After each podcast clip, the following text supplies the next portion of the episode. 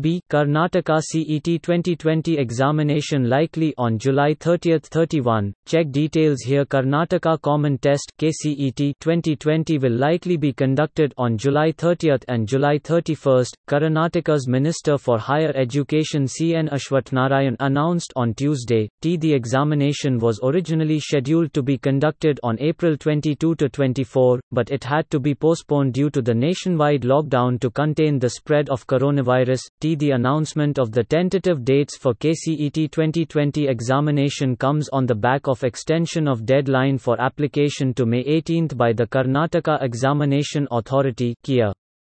Candidates who wish to appear for KCET 2020 examination can visit the official website. KEA also has provided dates for the KCET 2020 online application editing facility. Applicants can make changes to their application from May 20 to May 22, 2020. TKEA conducts KCET for admission professional courses, first year or first semester of full time courses for government's share of seats in engineering, technology, agriculture courses, to name a few.